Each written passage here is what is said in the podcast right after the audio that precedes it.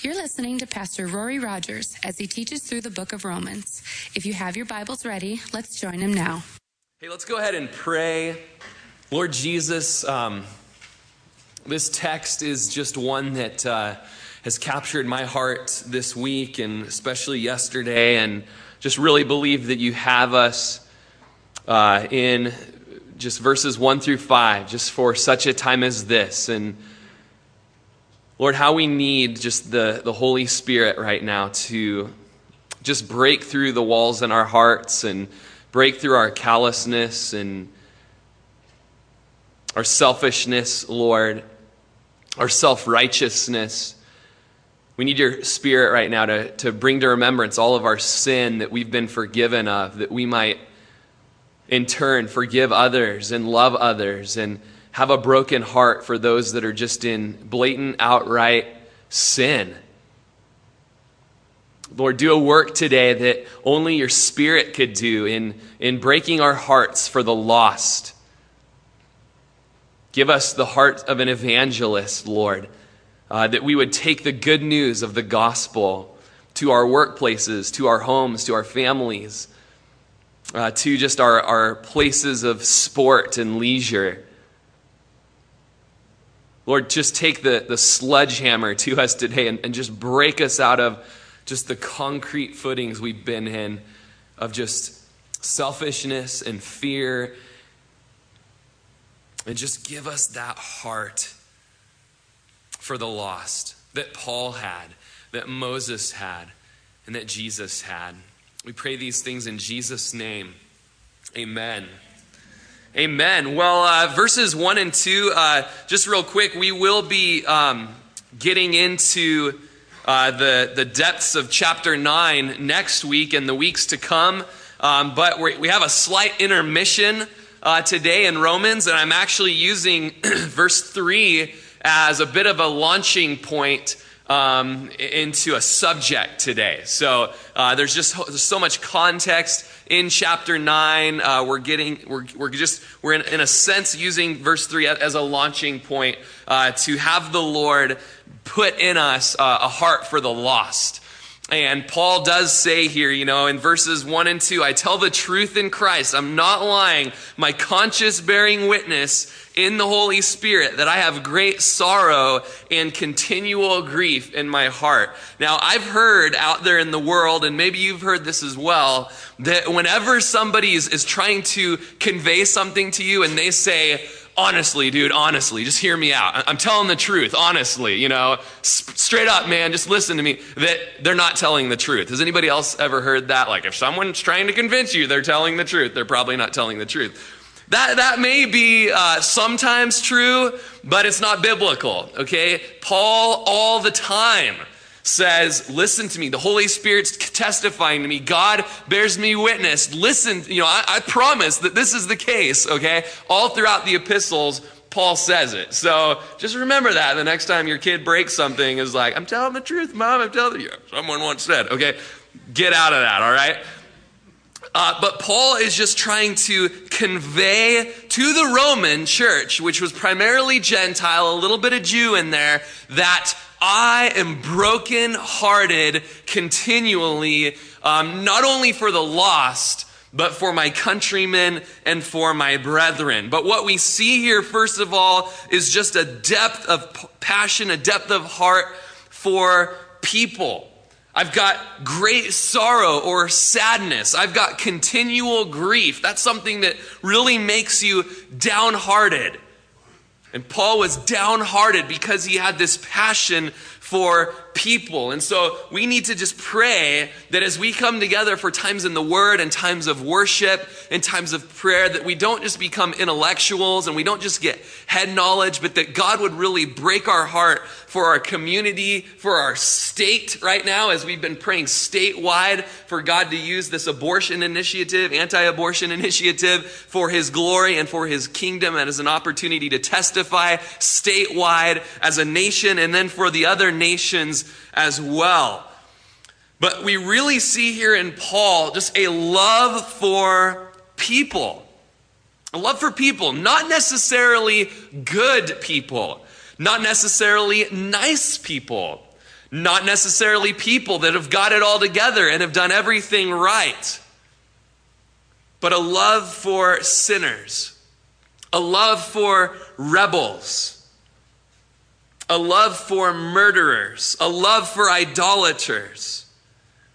And it can be hard to love these kinds of people. It can be hard to love any kind of people. People break our hearts. You might just put a note in the side of your Bible that Rory is going to break your heart. Rory is going to fail you. Chad and Kevin and Stuart and, you know, just leaders in our church, just, we're men. You know, the best men are just men at best. And, and we're going to fail and we're going to, you know, hurt you. Your kids and your spouses and your parents, they're going to hurt you. They're going to break your heart. But we're called to love them. What about people that don't reciprocate that love back? That don't seem to give you the same measure of love that you've been giving them? Are you to still love them or are you to just cut them off? Now, worldly wisdom would say, cut them off. We've heard so often that you're not a doormat, right? But then Jesus comes onto the scene and he preaches at the Sermon on the Mount and he throws out just this, this phrase and this saying, a couple sentences in there that just cut his hearers to the heart when he says, Love your enemies. He prefaces it with, You've heard that it's said of old to, you know, love those that love you and, you know, curse those that hate you. But I say to you, love your enemies. Those that are actively seeking your harm, you're to bless those that persecute you. And bless literally means actively seek out their good. Love them, bless them. Those that hurt you, those that have wronged you. And we need to pray today that God's love would change our heart and that we would see people through the lens of the gospel. You see, because of the gospel, we've been given a new heart. We've been given a new heart that used to shut off people that have hurt us. But because of the gospel, we realize that we are not innocent, that there's nothing good within myself I've de-godded God. I've been an idol worshiper. I deserve the flames of hell. I'm not inherently righteous or innocent or good, and I'm not imputatively righteous or innocent or good. In me, in and of myself, that is in my flesh, Paul says, nothing good dwells. And when we know that, we can look at everybody around us and say, Oh Lord, you've had grace and mercy and love and compassion on me, a sinner destined for hell. And so, Lord, I look out at all these people, some of them looking pretty good, looking like they got it all together. There's others, obviously, in some sort of blatant, heinous sin. But God, I love them. I weep for them. I have compassion on them because they're all go into the same hell that I was going to. We can now love them because of the grace of God. The gospel calls us to love our enemies and to love sinners, not just to pity them. It'd be one thing if the good news of the gospel was quit being mean to them and just pity them, but rather to love them and to have compassion on them even when it's difficult, even when there's not a reciprocal love going on. Some of you know the Woody Allen movie that made this famous quote To love is to suffer. If you don't want to suffer, don't love. some truth to that. We're called to love, therefore, we're called to suffer. Here in Romans 9, 1 through 5, specifically verse 3 or 1 through 3, we see a love that suffers in the heart of Paul. C.S. Lewis said in his book, The Four Loves, listen to this. To love at all is to be vulnerable.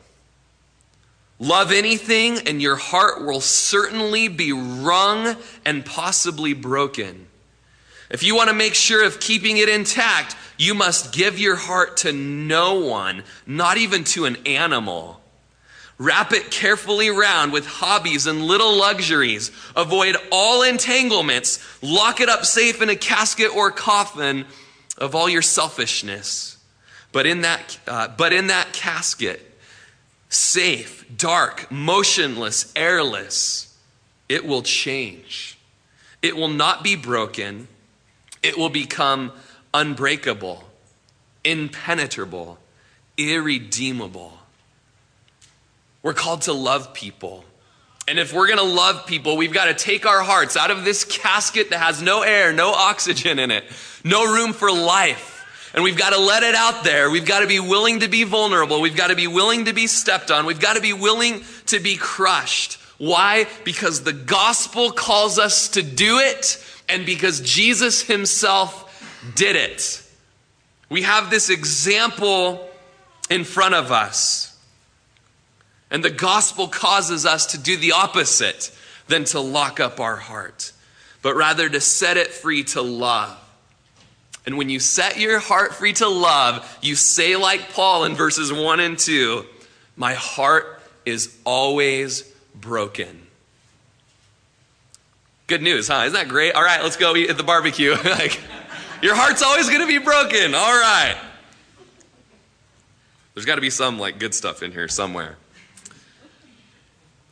We get so petty and so upset about little things and things that even can seem big to us, but it's really because we don't sorrow over people. We don't sorrow over souls that are going to hell. And we don't sorrow over souls that are going to hell because we don't see people through the lens of the gospel. If we saw people through the lens of the gospel, we would see okay, created good, rebelled against God, sinned, sinners that have worshiped idols and hated God and have been war with God, Rory and everybody else in that category. But by God's mercy and grace, nothing in and of myself, He saved me.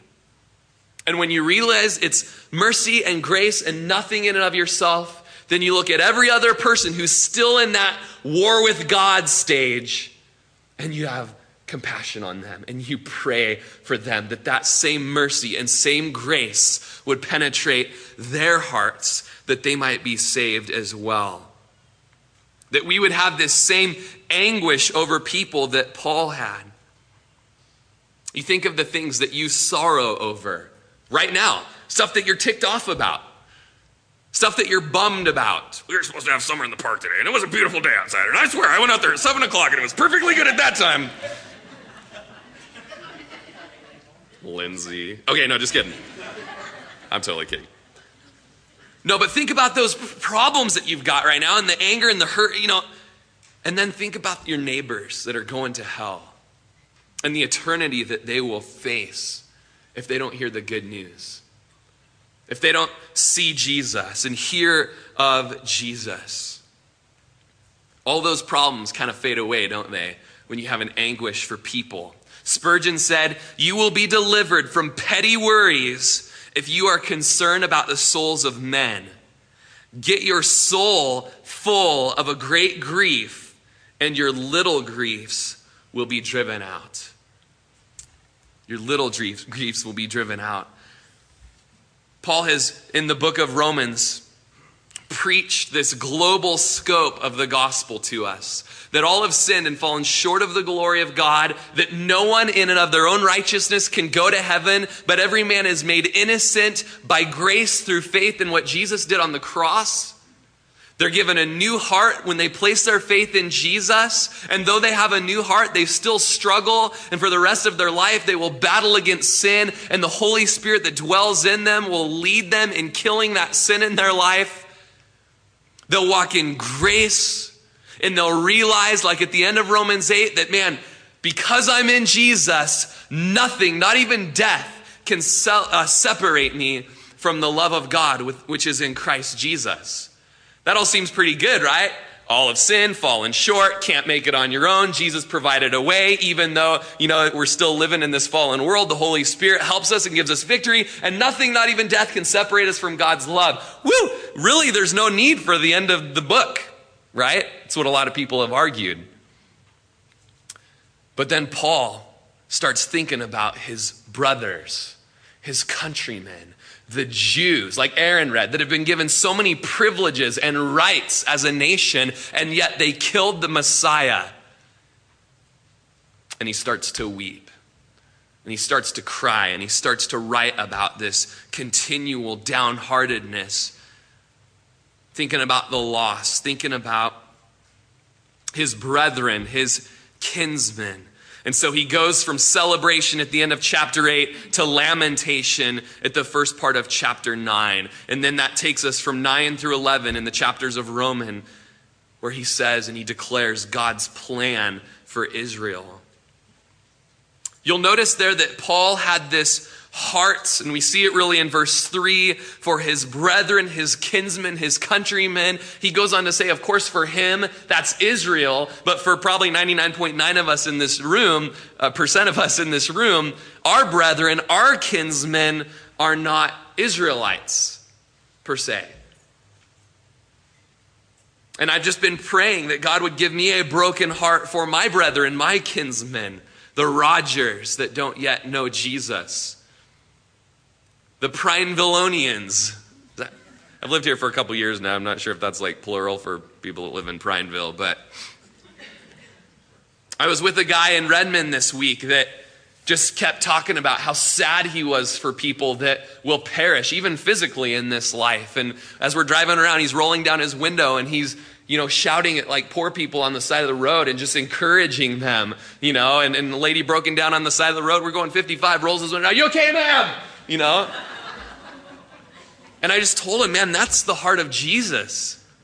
To have a broken heart, a heart of compassion for people. First John chapter 2 verses 9 through 11 says he who says he's in the light and hates his brother is in darkness until now.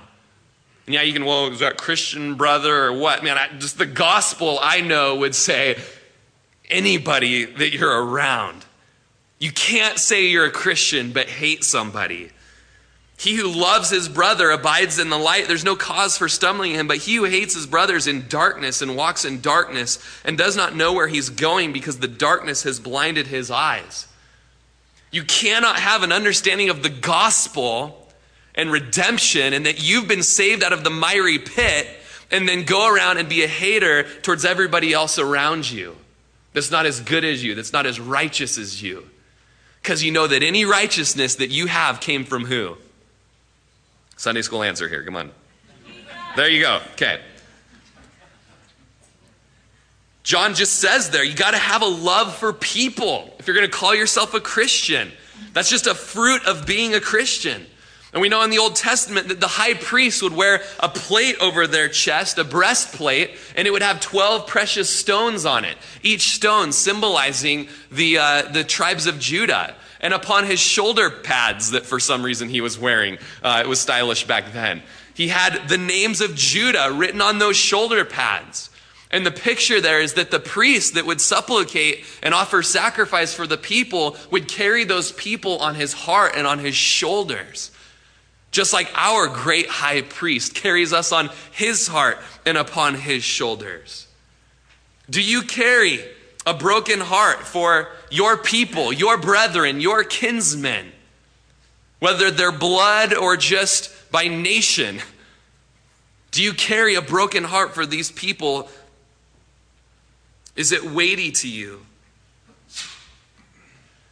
Easy to just get on with the daily grind, isn't it? And just try to get done with work so you can clock out and just go lay on the couch and eat a meal and just rest. We get into the sick cycle of that. But even though that, yeah, life can be a daily grind, it's actually an arena for you to be a witness and to testify of Jesus. As people witness you in that daily grind, you get to be a light and share the gospel with them. In this arena that God's given you in Prineville, does your heart break for the people? Have you noticed the youth in this town? He has. He's like, yeah, I am one. Man, I've just been noticing the youth in this town. There are so many. The skate park, just tons of kids down there skating. Just walking around. I've got a trail by my house that goes down to this fishing pond, and just hundreds of people just you know, have walked that trail, different people. And just my heart is like, bring the people, Lord. I got a deck right there and set my pulpit up and just preach to them as they go by. just easy to be like, they're not supposed to be down there, you know. It's like, man, these are these are people. Like Paul and the little mermaid. I want to be where the people are. Okay, that took a little while.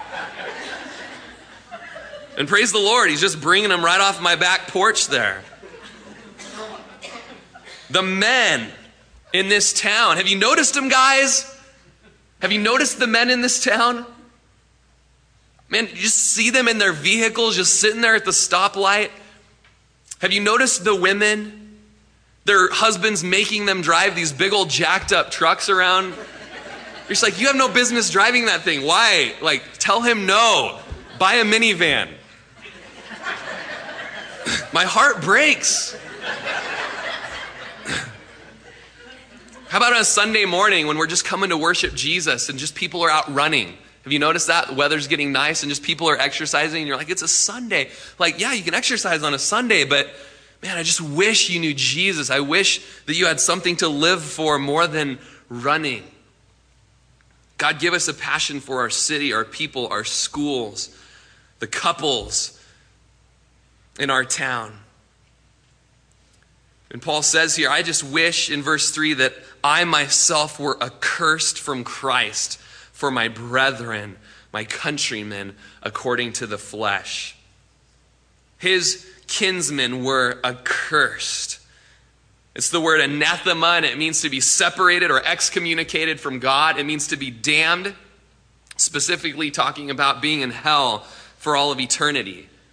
Now, these kinsmen of his, the Israelites, it's not like they just missed salvation or just missed that 33 year period where the Messiah was walking amongst them. They didn't just miss it, but if you just flip over a chapter to chapter 10, verses 2 and 3, he says that these kinsmen of mine, I bear witness that they have a zeal for God, but not according to knowledge. For they, being ignorant of God's righteousness and seeking to establish their own righteousness, have not submitted to the righteousness of God. It's not like they just missed Jesus or missed the Messiah, but they were trying to be righteous in and of their own works. And it was an offense to them for them to be told that you are not innocent. You need a Savior. There's no possible way you can work this out on your own. And so the Jews, the nation of Israel, they trusted in their own righteousness. Even the law they were trying to keep that pointed to Jesus, who was the fulfillment of the law, they missed it. But they willingly missed it. They hardened their heart and stiffened their necks against God. They rejected the very wrath removing device that God Himself had been providing for them or had provided for them. And Paul says, Man, I, I recognize that my brethren, and, and we can kind of just contextualize it today to our brethren in Prineville, in this area, your family, your friends, your coworkers, that they are accursed. Romans tells us that the wrath of God abides on him, or excuse me, that's John 336. Those that reject the Son, the wrath of God abides in them. Will you look into your coworker's eyes the next time you're with him or her? And if they don't know Jesus, will you just think for a minute the wrath of the Creator God is, is upon this person unless they know Jesus? I pray the Holy Spirit will give you a broken heart for that person. That person who's going to hell who's going to be damned, who's going to be judged. C.S. Lewis said in his book, The Problem of Pain, he said, I willingly believe that the damned are, in one sense, successful rebels in the end, that the doors of hell are looked down or are locked from the inside. In the long run, the answer to those who object to the doctrine of hell is itself a question what are you asking God to do? To wipe out past sins and at cost give people a fresh start? He did that at Calvary to forgive them, but they don't ask for forgiveness. To leave them alone, that's what hell is. When you look into that cousin's eyes or that relative's eyes and you see that the wrath of God abides on them and they will be judged for all of eternity, they will get what they want separation from God. They will be successful rebels in the end. The, the, the, Holy Spirit, even today, before you look into their eyes, that He would break your heart for them, that He would make you a witness to them, that they might not be separated from Him for all eternity. Paul says, brethren, in, in chapter 10, verse 1, my heart's desire and prayer to God for Israel is that they may be saved. And if you could just transpose that for today to your kinsmen and pray it now, Lord, my heart's desire for Shelly or Billy or Bob, you know, is that they would be saved from the wrath of God, that they would see that they are not righteous and that they need a Savior. Paul says, I have so much of this heart. And he says, The Holy Spirit knows I'm telling the truth that I would be willing to be accursed myself. Right now, they are accursed. Right now, the wrath of God abides on them. But I love them so much that I would be willing to be accursed, excommunicated from God, go to hell that my brethren might be saved. This exemplifies the heart that Moses had right after the children of Israel. You know, Aaron tells that lie, not his brightest moment, you know, that, oh, I tossed the gold into the fire and a calf popped out. And so we all worshiped the calf and committed sexual immorality. Whoops.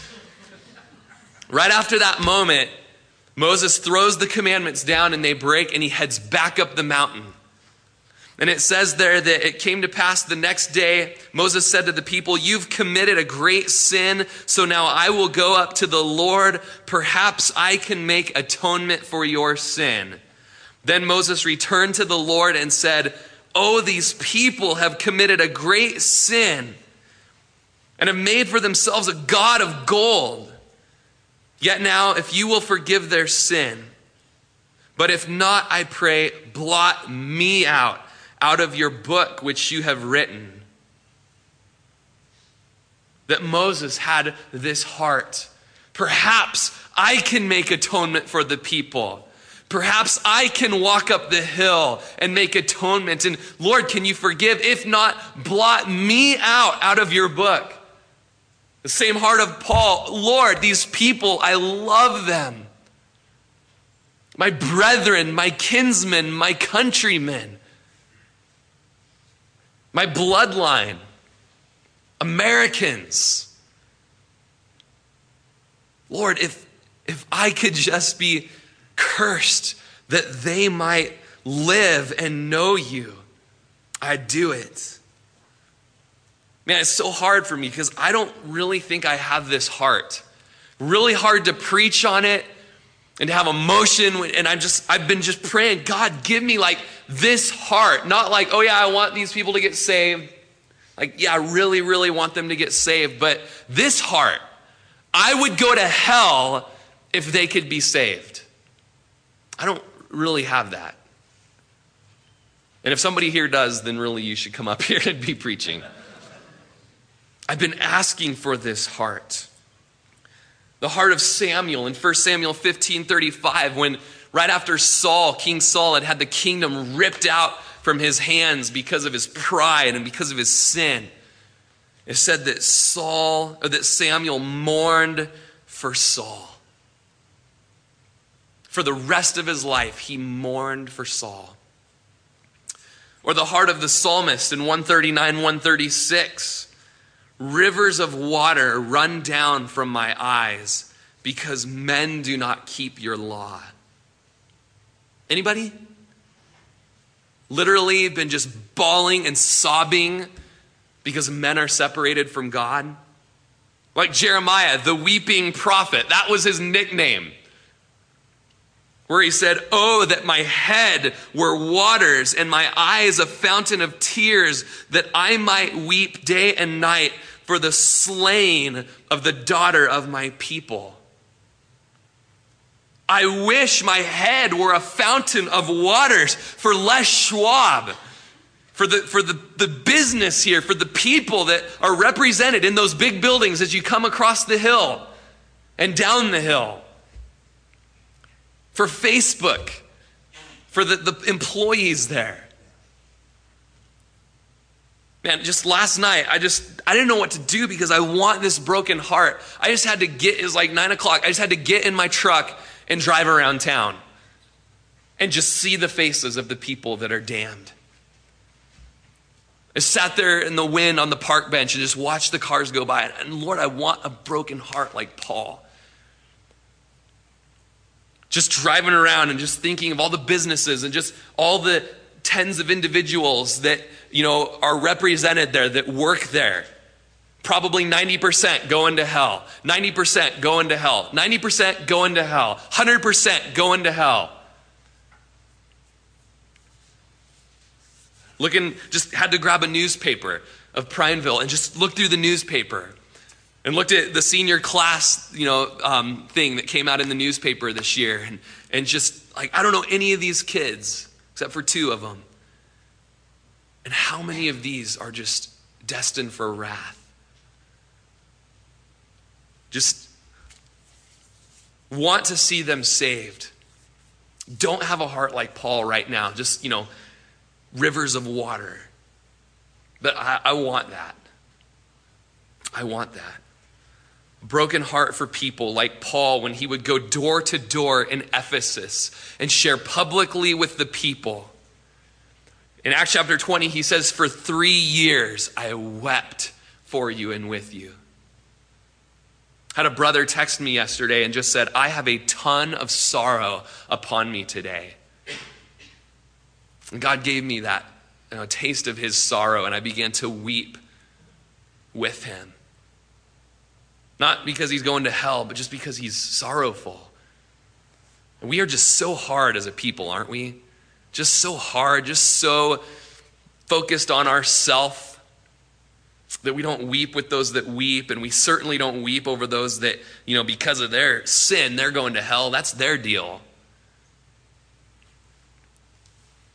Philippians 3:18 Paul said, "Many walk of whom I've told you often and now I tell you even weeping that they are enemies of the cross of Christ." Just picture Paul reading uh, writing Philippians and then just starting to weep as he writes of these that are enemies of the cross of Christ. Paul would say that the love of Christ compels me, it drives me, it constrains me. In Revelation, we read of these two witnesses who are most likely Moses and Elijah in the end times that are witnessing to the people in Israel, and they're wearing sackcloth as they prophesy and as they witness in grief over the judgment of the Lamb upon Christ rejecting earth. Jesus' message was that of compassion, that of repent, that of sorrow for his kinsmen. John Newton, you guys probably know him as the famous slave trader turned minister. He wrote Amazing Grace.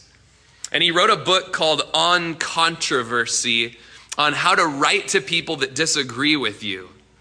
And he said this As to your opponent, I wish that before you set pen to paper against him, and during the whole time you are preparing your answer, you may commend him by earnest prayer to the Lord's teaching and blessing. This practice will have a direct tendency to cons- uh, conciliate, or cons- sorry, conciliate, conciliate, 1800 stuff. This practice will have a direct tendency to conciliate your heart to love and to pity him. And such a disposition will have a good influence upon every page you write.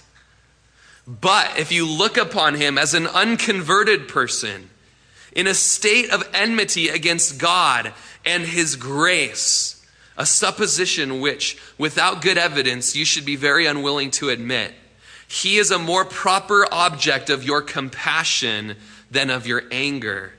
Alas, he knows not what he does. But you know who has made you to differ. It's God. If God, in his sovereign pleasure, had so appointed you, had so appointed you might have been as he is now, and he, instead of you, might have been set for the defense of the gospel. You were both equally blind by nature. And so when you think of the people that have hurt you, that are hard to love, that are hard to have a broken heart over, man, go to prayer and have God show you his grace. It is just by God's sovereign grace, as we're going to see in chapter 9, that it's not you on that side and he on your side. The only people who can feel superior are those who've not fully realized their own depravity. He who's been forgiven much loves much. And Paul, you got to love his heart here. He knew that if he was going to speak the truth about Israel, if he was going to speak the truth about practically acting out salvation in the church, that he had to be able to speak the truth not only with love, but with tears. And some people, they speak all truth with no tears. And that's a lack of love. Spurgeon said, The death of the human should be a cause of tears for the saints. But just the opposite is true also. People are all tears, but no truth. There needs to be that balance of the two. Paul is sorrowful here because Israel has rejected the truth. And he speaks the truth in love to his countrymen. Eventually, it's going to get him put in prison and sent to Rome to be executed. But he did it with compassion, he did it with love, and he did it with tears. The commentator Denney says this statement of Paul's is a spark from the fire of Christ's substitutionary love, for he is prepared to die in their place. Paul's heart here, prepared to be a curse for his brethren, for his countrymen, it all stems from the heart of Jesus, which we'll get in in a second. Luther says it seems incredible that a saved man would desire to be damned in order that the damned might be saved. That is incredible. It's something that I've just been praying hardcore for the last full day of diving into this text that God would put in us that God would put this heart in us today.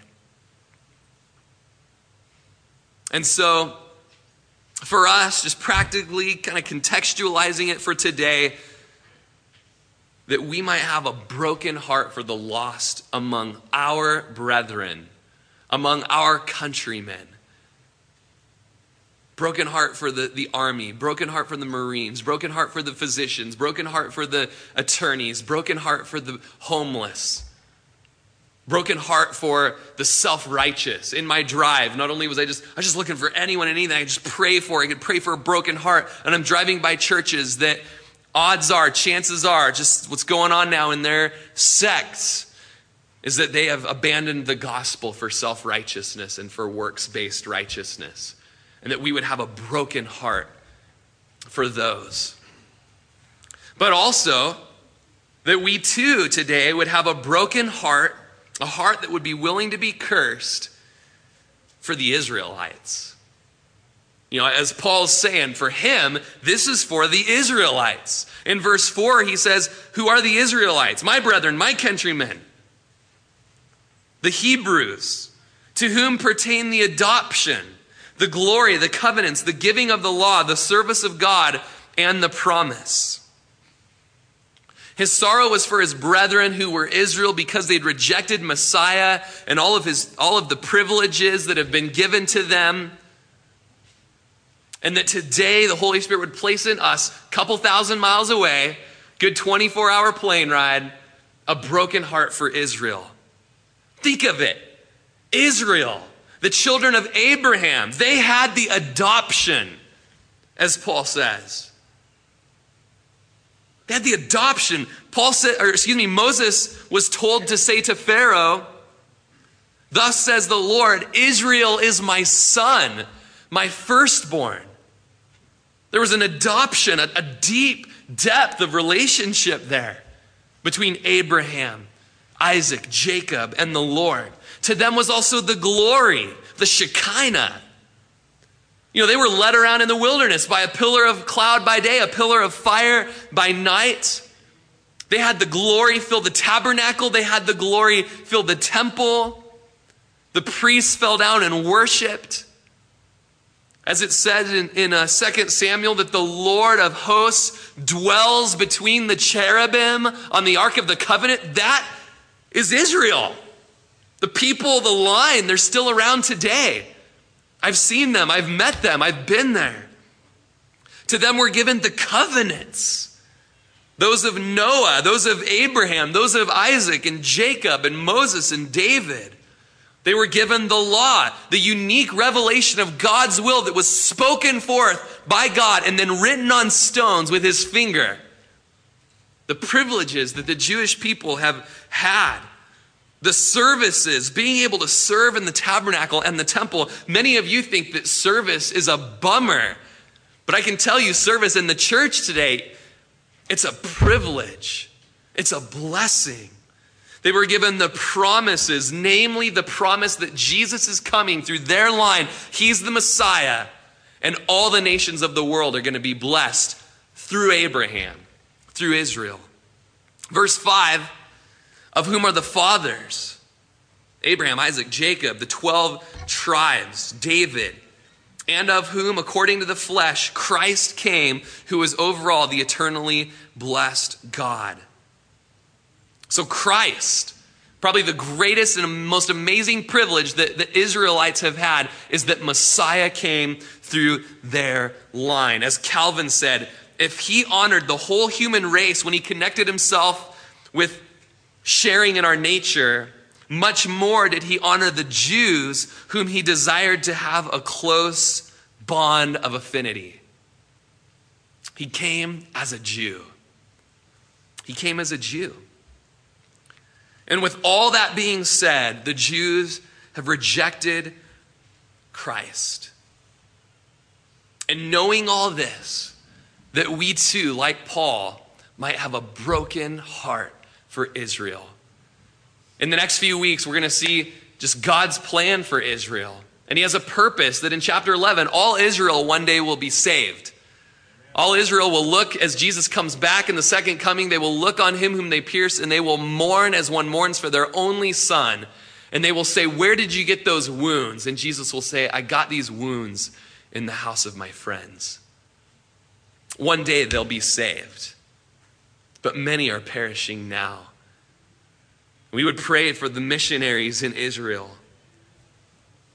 Just being in Israel um, about two or three months ago, we had many prayer meetings with a bunch of passionate college students on a trip, and we wept and we prayed and we cried out for Israel, who not only killed Jesus, but also to this day feel there's no need for a blood sacrifice they just want the temple. Many Jews today aren't even looking for a Messiah to come.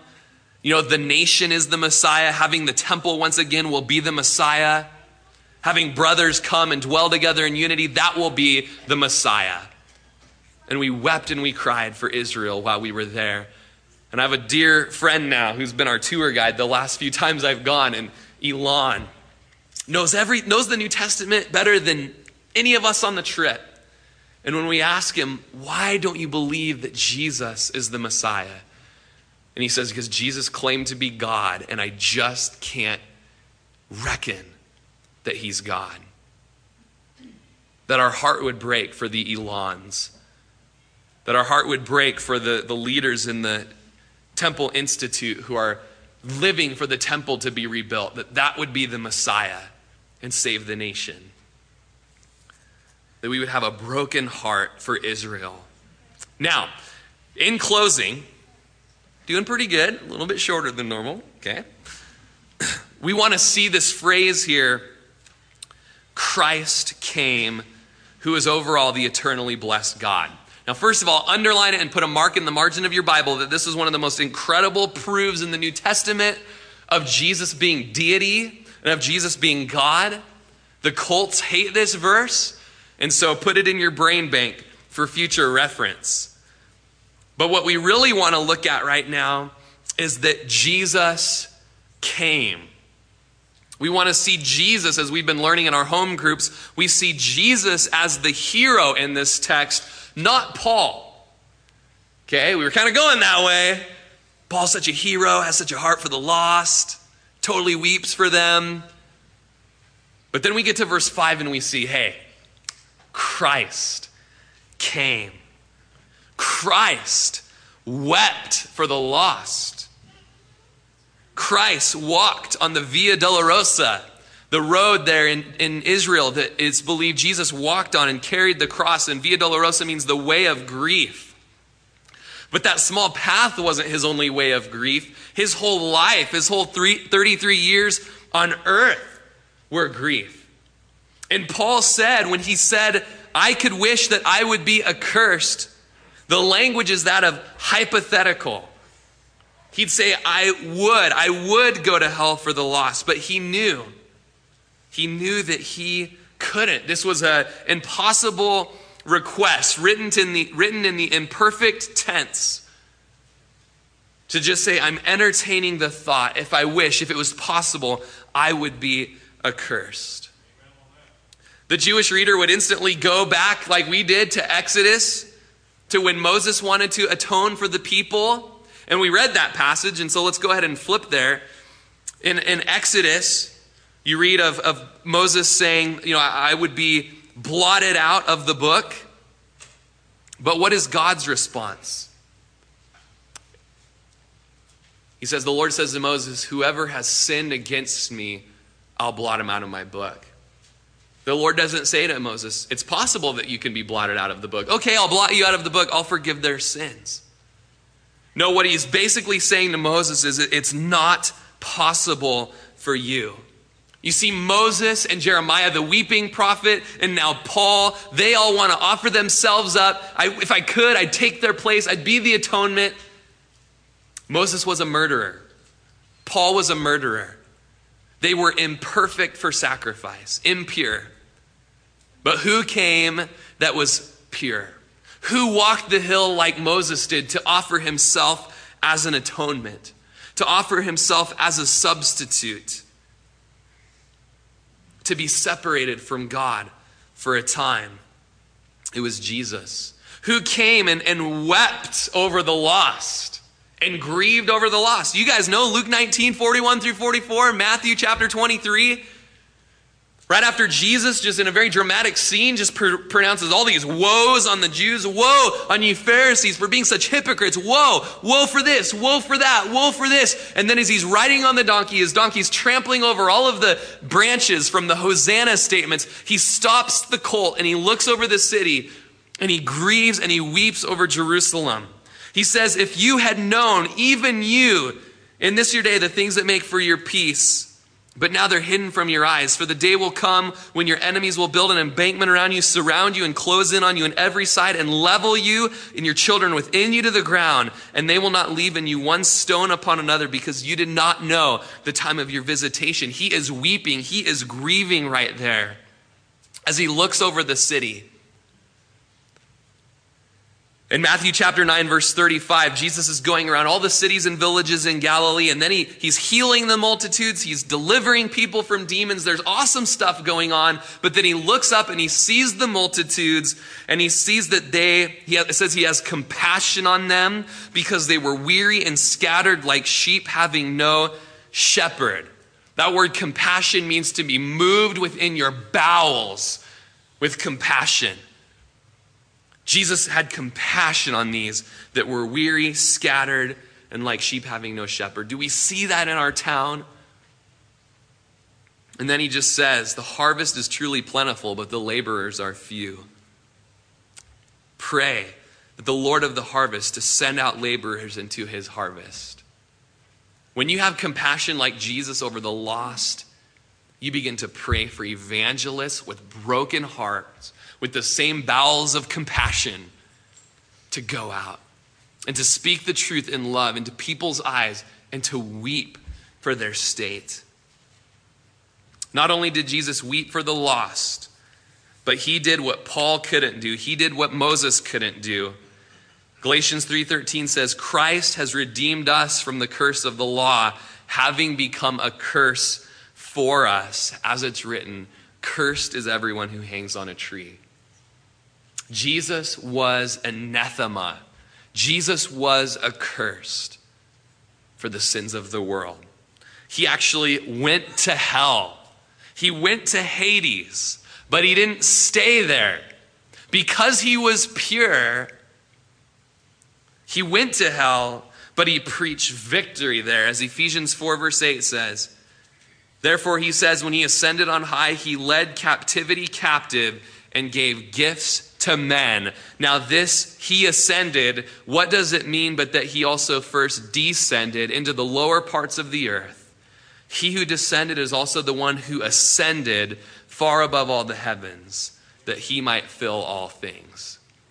So he's the one that's the hero in this passage. And he not only wept, like we can't even seem to muster in ourselves that we long for, he did it. We pray for the heart of Jesus. He not only was accursed and died, but he rose from the dead. And now he sits in glory. Kendra and Chad, why don't you guys come on up? I just texted Kendra last night. Just here's what we're reading. Just pray. Just pray that the songs, that the Lord would use the songs to break us. And do you hear the Hosanna song? That bridge in there. Break my heart for what breaks yours. Everything I am for your kingdom's cause. Second new song that we sang to uh, the last new song, is to say the you are the, the gospel is the hope for our nation. And that the, that the Lord would just put that belief in our heart. And we're going to take communion and then we're going to go have fun at a barbecue and fellowshipping. But just right now, let's just take some time. Let's, let's consider just the faces around us and, and our families and our homes. And let's pray for a broken hearts. That God would take our eyes off of our luxury and off of our privileges and just our distractions. We are such a distracted people. Lord, take our minds right now and just focus them. Give us your heart, Lord. Not only the heart of Paul, the heart of Moses, the heart of Jeremiah, the heart of Jesus, Lord.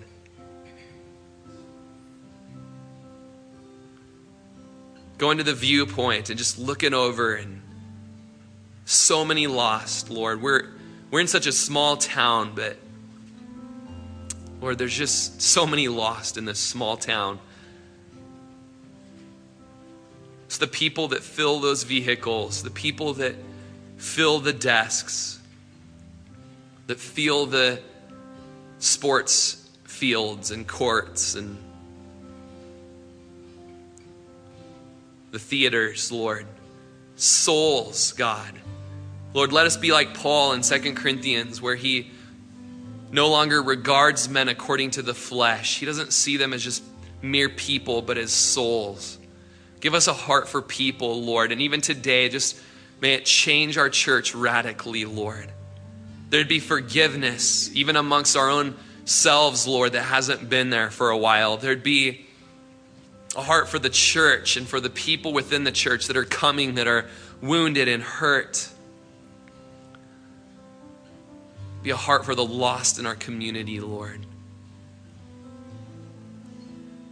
Lord, that the gospel lens would just give us so much mercy and so much grace for people because we know we've had that much given to us.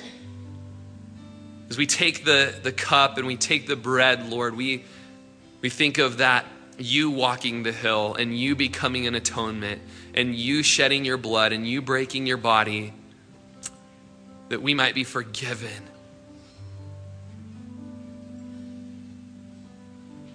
As we take communion, Lord, just place upon our eyes this gospel lenses, Lord.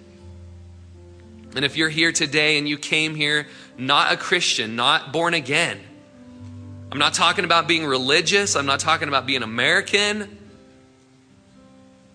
I'm talking about having the Spirit of God transform you taking out of you a heart of stone, putting in you a heart of flesh that can know God. Born again, regenerate, a new creation. When God's brought you here today, if that's not you, so that you could hear this good message of truth, that as you came in those doors, the wrath of God was upon you, and you're destined for hell. But in His grace and in His mercy, He brought you to hear the good news of the gospel. That though you're unrighteous, though you're a sinner, though you've failed countless times, one came who did not sin and did not fail, and He offered Himself up as a ransom for your sin. And if you would just rest in Him today, you will not perish. You will not taste of the wrath, but you will have everlasting life. And you could come to the table today for the first time and take communion and, and remember his blood that was shed for you, and remember his body that was broken. You remember him, the man who's acquainted with sorrows, a man of grief, a man of suffering, a man of brokenness for you. He became those things. Let's worship and maybe just, man, I just pray for the Holy Spirit to move right now. We confess, Lord, we just haven't wept for the lost. We confess we're just hard hearted, we're stone cold. Let just the fire of the Holy Spirit come and melt us, Lord. We're sinners, God. We need forgiveness. We need your grace. We're not perfect. Lord, we're beggars who know where the bread is. Break our hearts for the lost. And maybe just today you would just want so bad that broken heart. Maybe you would just kneel where you're at. Maybe you just come forward and just kneel at the altar, just with the cup and the bread, and just think of Jesus being broken, that he'd make you broken today. Let's respond and let's ask and believe God for great things for our brethren, for our countrymen, and for the nation and the people of Israel. Let's intercede right now. Let's worship. You've been listening to Pastor Rory Rogers, pastor of Calvary Chapel of Crook County, located in Prineville, Oregon. For more information on this ministry, or if you'd like to contribute, please feel free to write us at P.O. Box 378, Prineville, Oregon 97754, or check us out further at our website at www.calvarycrookcounty.com. We thank you so much for listening, and we pray that this ministry has blessed you.